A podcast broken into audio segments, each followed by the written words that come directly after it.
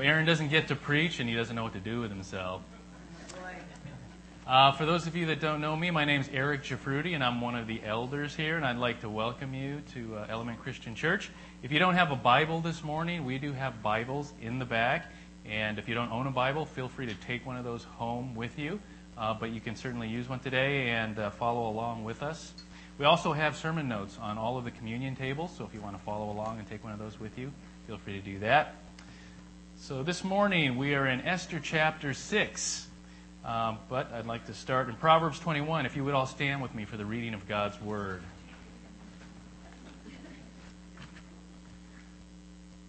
Proverbs 21, verse 1 says, The king's heart is in the hand of the Lord.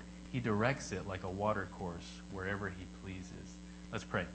Father, this morning we pray, Lord, that you would speak to us, that you would show us, Lord, how you work in our lives and Father, just the, the awesome love and care that you have for your children. So this morning we lift up this message, we lift up our hearts, and we pray that we would hear you. In Jesus' name, amen. Have a seat. So, as I said, we are in Esther chapter 6. And as we've seen through the past several chapters uh, of Esther, things have steadily gotten worse for God's people. Haman manages to pass an irrevocable royal edict that the, in, um, throughout the Persian Empire that will destroy all of the Jewish people. And then Mordecai, he asked Esther to step up and to seek deliverance for her people from the king. And even though she won the king's favor by appearing before him unsummoned and uh, she didn't die for it, so far she hasn't made much progress toward that goal. And now she's in the midst of this subtle plan where she's going to have two feasts and invite both Haman and the king to these two banquets. And so they've just finished the first feast, but it's still definitely not clear at this point whether or not she's actually going to be able to save her people from disaster. And as if this situation isn't dire enough, Esther is unaware that the clock is ticking for more than just God's people. As we saw last week, there's a separate clock that's counting down for Mordecai, a fact of which to, uh, Esther is totally oblivious at this point. The edict that, um, to kill the Jews that Haman issued, it still has several months to run its course. But Haman's plan to execute Mordecai only has a few hours before it's completed. The 75 foot gallows or the pole um, that, that would, Mordecai would be impaled on has already been built by Haman, and he was seeking to ask the king for permission to actually kill Mordecai the very next morning. So even if Esther's subtle plan works to save her people, that salvation is probably going to be too late for Mordecai.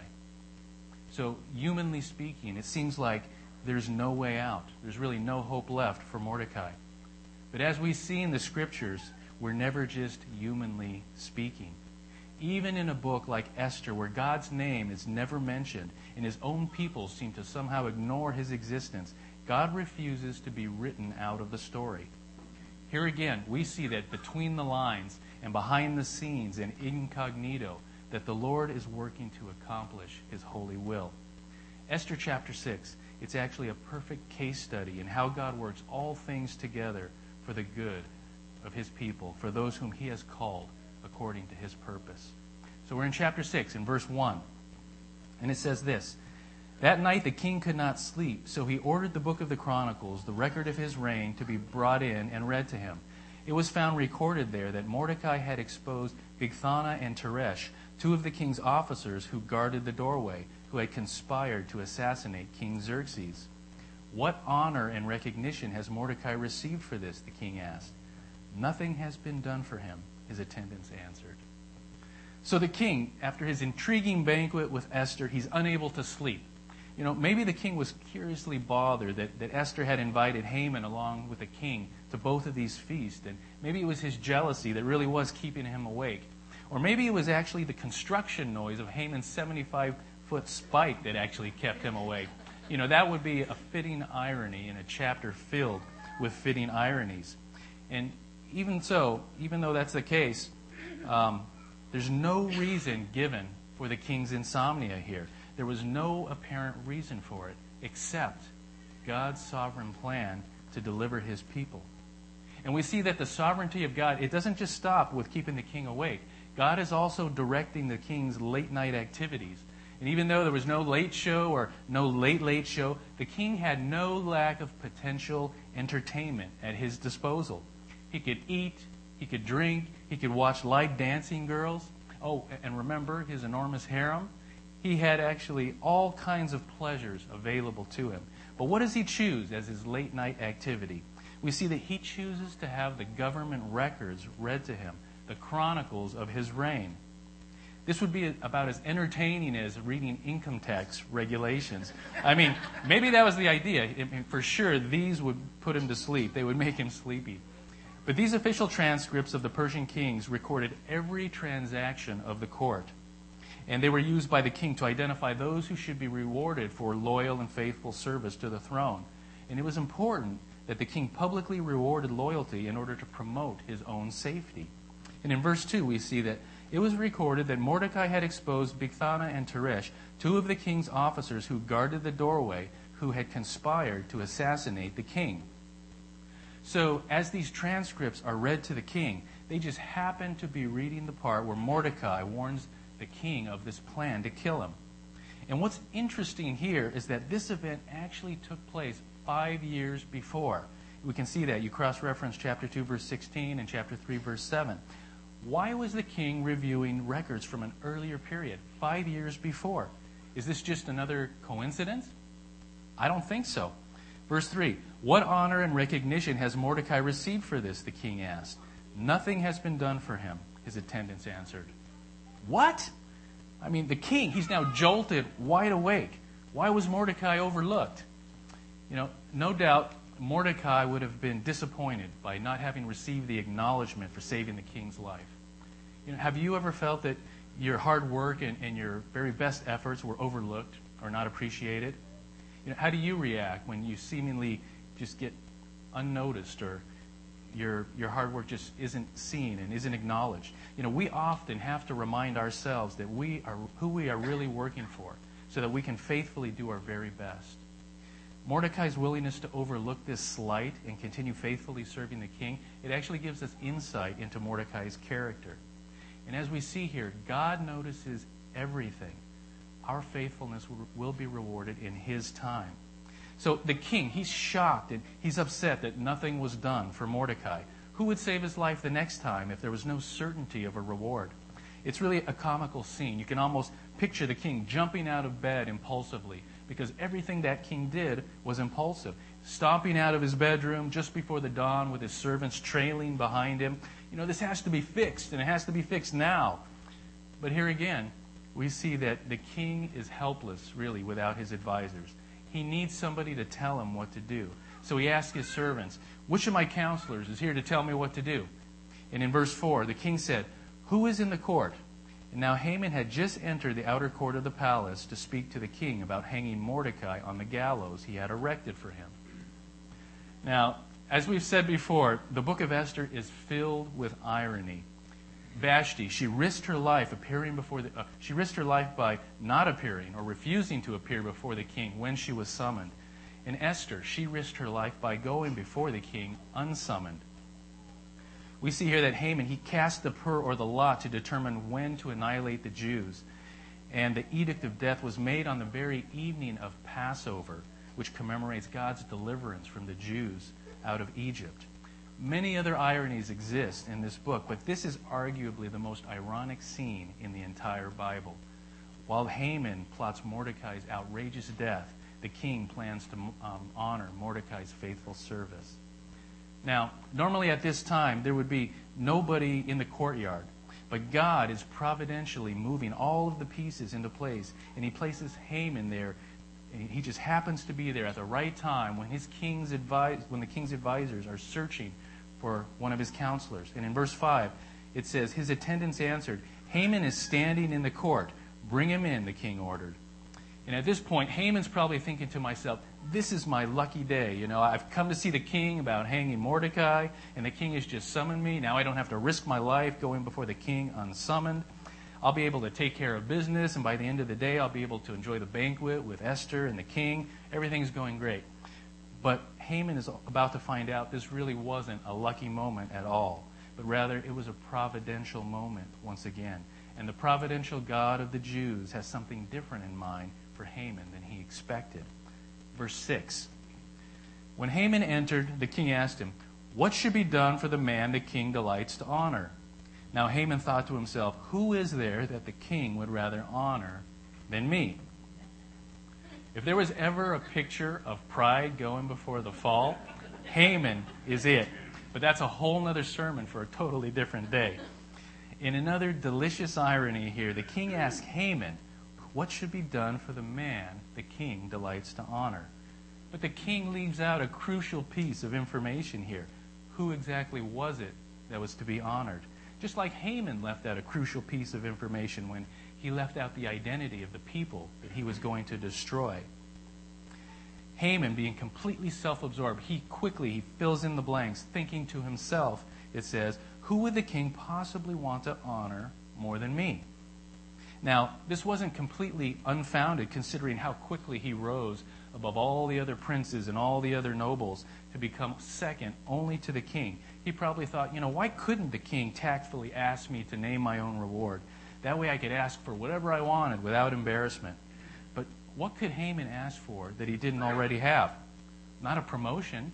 He was second only to the king. He knew what he wanted, and he seizes this opportunity uh, to ask for whatever he wished of the king. So he cuts right to the chase. He doesn't show any of Esther's subtlety. He doesn't even pause and use the courteous and the customary phrases like, if it seems good to the king, or if I found favor in the king's sight he just plunges right in. In verse 7. So he answered the king, For the man the king delights to honor, have him bring a royal robe the king has worn, and a horse the king has ridden, one with a royal crest placed on its head. Then let the robe and the horse be entrusted to one of the king's most noble princes, and let them robe the man the king delights to honor, and lead him on the horse through the city streets, proclaiming before him, this is what is done for the man the king delights to honor. For Haman, there was no other honor left than to partake of the king's very own power, prestige, and stature. All he wanted was to be treated like the king. Ancient historians actually have written that the Persian royal robes, along with the king's bed and the throne, were believed to have the power to almost magically impart the benefits of royalty. But regardless of that superstition, wearing the king's royal robes would impart incredible dignity and prestige with being so closely related to the king himself. It would be like those who get to ride on Air Force One. There's nothing magical or there's really nothing special about it, but just being so closely related to the president elevates their power and their prestige in the public eye. And so Haman could see it clearly his very own parade through the city streets of Susa, where everybody could see the extent of his honor. This was going to be his dream day. But all of a sudden, it starts to pour on his parade. Verse 10. Go at once, the king commanded. Get the robe and the horse and do just as you have suggested for Mordecai the Jew, who sits at the king's gate. Do not neglect anything you have recommended. Whoa. Can you imagine Haman's face when he finds out that it was Mordecai who the king intended to honor? Haman's, he, Haman ended his suggestion, his suggestion emphatically saying, This is what is done for the, the king, the man delight, for the man the king delights to honor. And the king says, Yes, you go. You do it. Do it now. Do everything you suggested for Mordecai. And don't leave out anything that you've recommended. What a crushing humiliation for him to have the honors that he coveted so much bestowed on his prime enemy. And worst of all, he would be the one personally to proclaim Mordecai's honor. Irony upon irony. Verse 11. So Haman got the robe and the horse. He robed Mordecai. He led him on horseback through the city streets, proclaiming before him, This is what is done for the man the king delights to honor. Can you imagine? He proclaims this over and over again through the streets of Susa. Haman's own words have come back to haunt him. The phrase that just rolled so deliciously off his lips earlier, they must have tasted like ashes in his mouth by the end of a long day shouting this in front of Mordecai. This is what is done for the man the king delights to honor. This is what is done for the man and the king delights to honor. Can you imagine at the end of the day? How is he saying that? Uh, this is what is done for the man the king delights to honor. The whole scene is really comically ironic. Haman's dream day has turned into his worst nightmare. Verse 12. Afterward, Mordecai returned to the king's gate, but Haman rushed home with his head covered in grief and told Zeresh, his wife, and, and that's how you say that, by the way, if you're Persian, Zeresh, uh, and, and his friends, everything that happened to him. His advisors and his wife Zeresh said to him, Since Mordecai, before whom your downfall has started, is of Jewish origin, you cannot stand against him. You will surely come to ruin. So, after receiving the highest honor in the Persian Empire, what does Mordecai do? He actually goes back to work. He goes back to work. He seems totally unaffected by the day's events. I mean, honor is great and all, but it wouldn't get the job done for him. So we get this sense that he, it's almost really not a, a, big deal. It's nothing special for Mordecai. But Haman, on the other hand, he's mortified.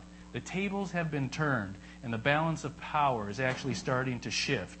And if you remember in chapter 4, after Haman issues the edict to annihilate the Jews, it was Mordecai who mourned and who covered his head and was dressed in sackcloth and ashes. And now we see Haman running home with his head covered, mourning. And does he find comfort when he gets home? No, absolutely not. I mean, you would think his wife and his friends would say, Oh, we are so sorry for the crappy advice we gave you to kill Mordecai. That was the wrong thing to do. But instead, it seems that they suddenly saw the light here. Seems like now they suddenly have become the bearers of theological wisdom. Hey, Haman, Mordecai is a Jew, and nobody can stand against the God of the Jews when he decides to act. Well, gee, they could have told him that before, right? So you're on your way down. You don't stand a chance. You know, hindsight is a wonderful thing. You know, it's so much easier to read the events after they've happened. But what's interesting here is we don't see any change in Haman as uh, in Haman's course as the result of this new insight. This could have been a Psalm 2 moment for Haman. In Psalm chapter 2, verses 10 through 12, it says, Now therefore, O kings, be wise, be warned, O rulers of the earth. Serve the Lord with fear and rejoice with trembling. Kiss the Son, lest he be angry and you perish in the way, for his wrath is quickly kindled. Blessed are all who take refuge in him.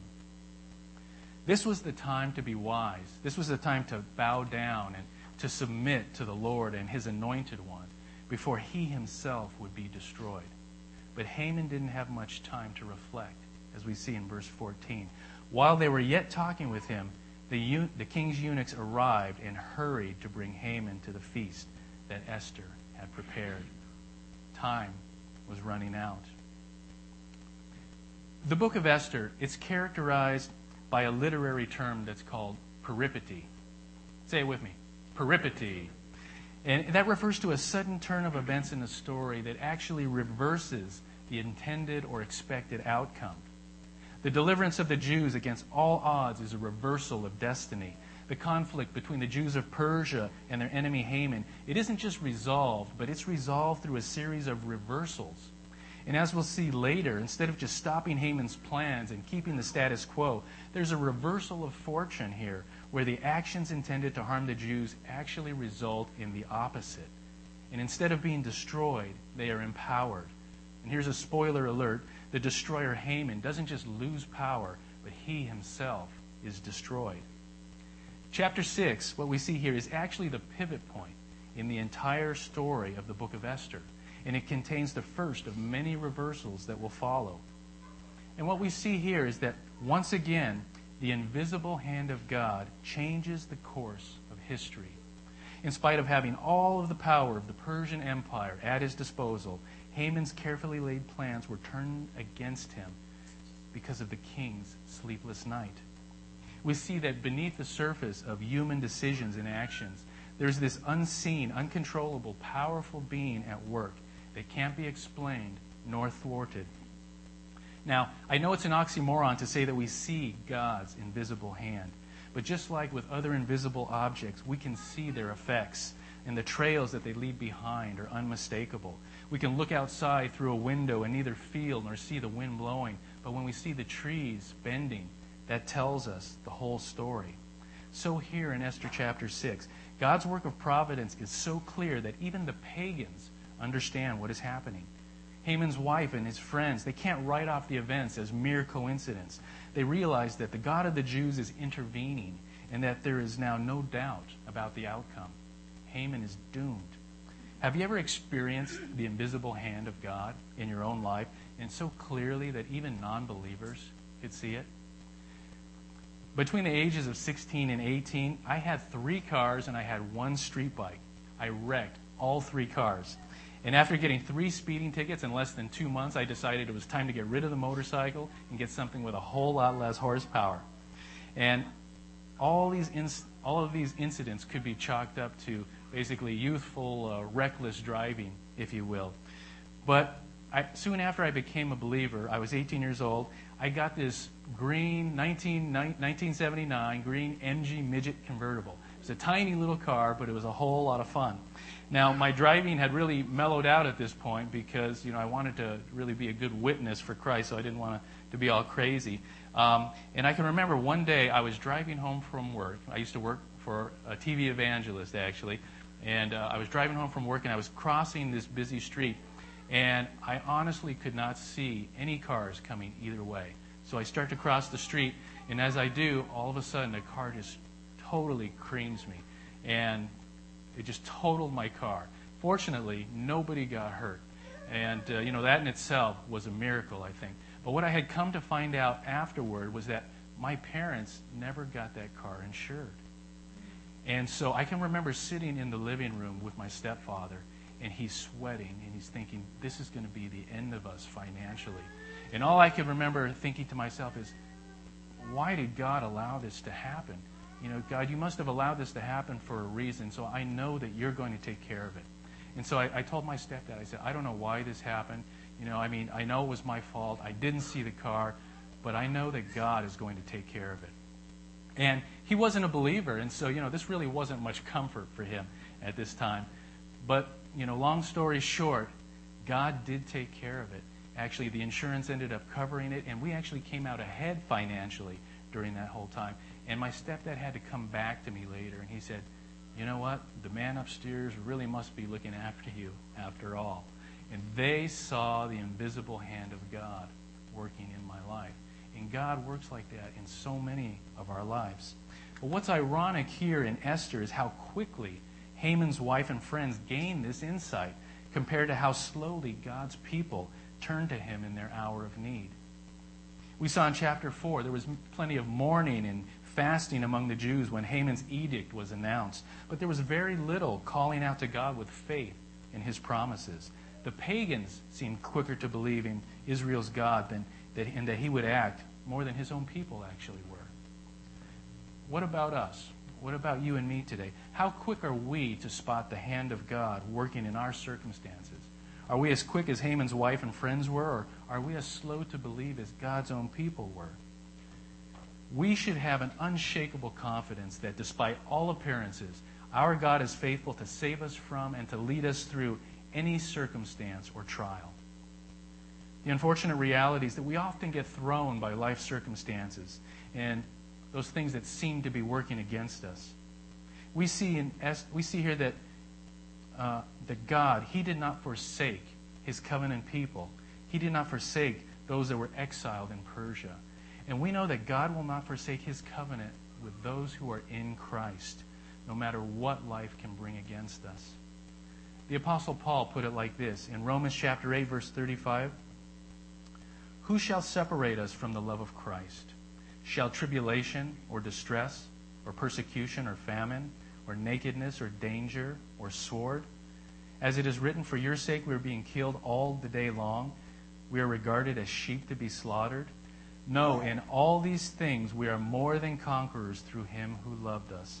For I am sure that neither death nor life nor angels, nor rulers, nor things present, nor things to come, nor powers, nor height, nor depth, nor anything else in all creation will be able to separate us from the love of God in Christ Jesus our Lord.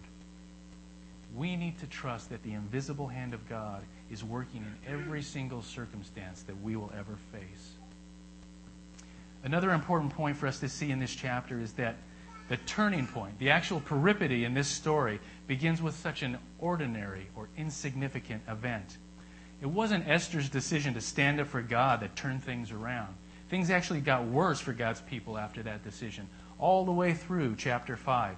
But from chapter 6 onward, their enemies were on the run and God's people were on the upswing. Not because of their strong faith or their courageous action, but simply because of a sleepless night. Esther is completely absent from this chapter, and Mordecai, he's just a passive participant at this point.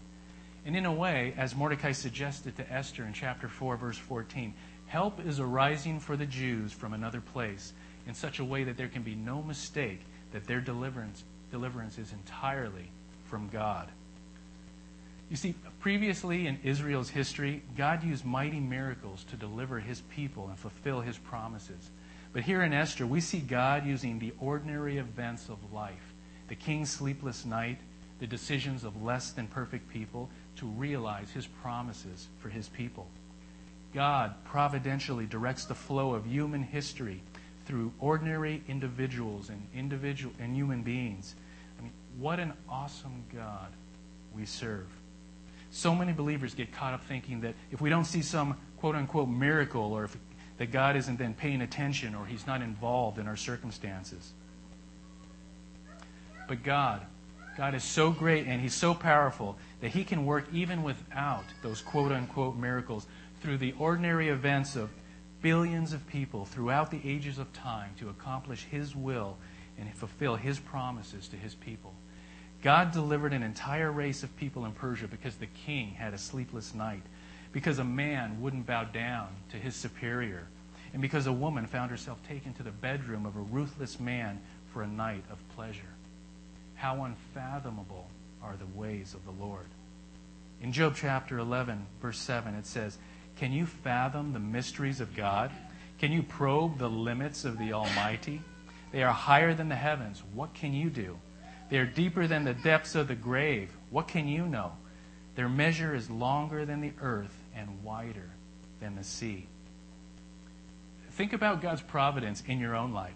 Isn't it true that God has worked in your own life through a series of events that were often unexpected and seemed insignificant at the time? And for those of you that have believed and trusted in God's salvation through Jesus Christ, um, consider the chain of events that led to your faith in Christ. Maybe you were flipping through the channels or through the radio stations when you just happened to come across a, a preacher who had a message that began to transform your life. Or maybe it was a friend or a casual acquaintance that just happened to invite you to church or to a Bible study. That's what happened to me when I was 18. The most significant work of God in our lives often comes through a chain of events, each of which probably seems unimportant at the time. Think about how God has guided and directed your life. If you're married, what the, how did you come to meet and marry your spouse? Or what are the circumstances um, that led up to your current job? God's care and God's protection for his children usually doesn't come by mighty miracles, but through the constant and inevitable unfolding of circumstances each and every day as one thing leads to another. It's the tiny miracles of God that directs our steps. And as most of us already know, not all of life's circumstances are pleasant. They can be tragic. They can be ugly. I mean, they can be destructive, just like the plot to annihilate the Jews of Persia, initiated on the eve of Passover. Serious illness, the death of loved ones, wayward children, broken relationships. These are all links in the chain of life. And while none of these is good in itself, even the worst, or even in the worst of life circumstances, God is working to fulfill his promises as one thing leads to the next. The path to the joy that God promises, it may take us through the back roads of suffering and despair, but we can have the assurance that in all things, God works for the good to those who love him, who are called according to his purpose. This passage in Esther should also serve as a serious warning for those who are not willing to bow their knee before God. Humanly speaking, once again, Haman's fall was not predictable. He seemed to have it all. He had fame, wealth, position, honor. But in the space of 24 hours, he was disgraced and he was dead, as we'll see in the next chapter. And his wife and friends, they nailed it when they attributed his fall ultimately to attacking the Jews and opposing Israel, Israel's God. But what was scripturally predictable, well, this was scripturally predictable because what God had said to Abraham back in Genesis chapter 12, verse 3, he said, I will bless those who bless you, and whoever curses you, I will curse. And as we saw a few weeks ago, Haman was descended from the Amalekites, whom God specifically cursed in Exodus 17:16 for attacking the Israelites. So what wasn't predictable humanly could have been predictable scripturally. Is it possible that you and I are under a curse? You know, the scriptures are really very clear that anyone who breaks God's law, even in the smallest detail, is under a curse. Galatians 3:10 says, "All who rely on observing the law are under a curse, for it is written, Cursed is everyone who does not continue to do everything written in the book of the law." That means that if you and I are, are relying on our own goodness, we are really in big trouble even if we think we're well above the average person. Nothing short of perfect obedience offered from a perfect heart meets God's standard. And all who fall short, which is all of us, are under a curse. And the outward marks of that curse, it may not, may not be evident in our lives yet. Maybe our business or our career is prospering. Maybe we're surrounded by people who care about us and respect our integrity we might be enjoying the good life in every way, just as Haman was. Our whole life being built around serving and idolatry, feeding our own sense of what makes us feel honored in the sight of the world. But our fall could be just as sudden as Haman's, and it could take us from our present comforts to face a holy God in an instant. Are we ready for that? You and I, we should expect nothing but death but for those who trust in Jesus Christ and his sacrifice for our sins, they will see the ultimate peripety. They will see the ultimate reversal of expected ends, all because of some seemingly ordinary human events the birth of a baby in Bethlehem and the death of that man on a cross. The ordinary and the miraculous intersect in Jesus Christ. Because of his death and his resurrection, our destiny can be reversed from death to life against all expectation. The cross of Jesus Christ, that's the pivot point of the great reversal of history where our sorrow can be turned to joy. So let me ask you a question this morning. Who is the man that God, the great king, delights to honor? Who is it? Jesus. It's Jesus. On that day, on one day, Jesus, he will be at the head of a great victory parade. He'll lead his enemies behind him. And on that day, every knee will bow and every tongue will confess, willingly or not, that Jesus Christ is Lord. Paul wrote to the Philippians in chapter 2, verse 9 Therefore, God exalted him to the highest place and gave him the name that is above every name, that at the name of Jesus every knee should bow in heaven and on earth and under earth, and every tongue confess that Jesus Christ is Lord, to the glory of God the Father. All of our knees will bow before him one day, whether we like it or not. Why wouldn't we bow before him now? Because of his great love that he has shown to us. In Christ, there's hope for even former Hamans, for those who were once his enemies, doomed like Haman to fall to destruction. We can now be adopted into his family through Christ. Amen? The band's going to come back up now.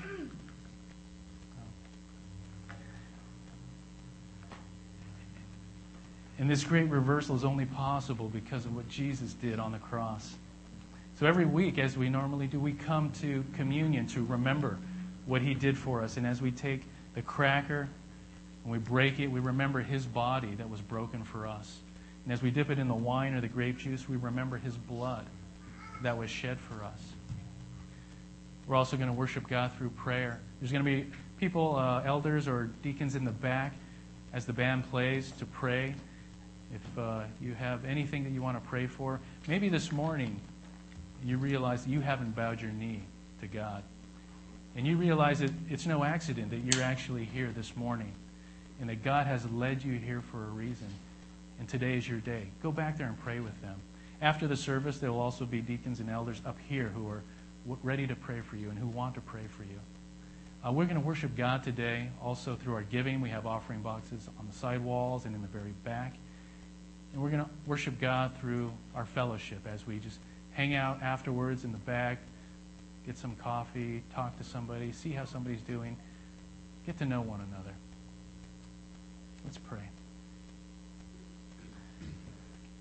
Father, we thank you that um, you are in control of every single detail, Lord, that nothing goes without your notice. And Father, that you are providentially moving all of the pieces of our lives to accomplish your will. God, we thank you that you love us so much. And I pray for everybody in this room, Lord. I pray that, Father, as you're working in their lives, that they would recognize your invisible hand, that they would realize, Lord, that you're drawing them to yourself. Father, that they would come to you and seek your grace and your forgiveness. We thank you so much, Lord, for your mercy in our lives. We lift this day to you in Jesus' name. Amen.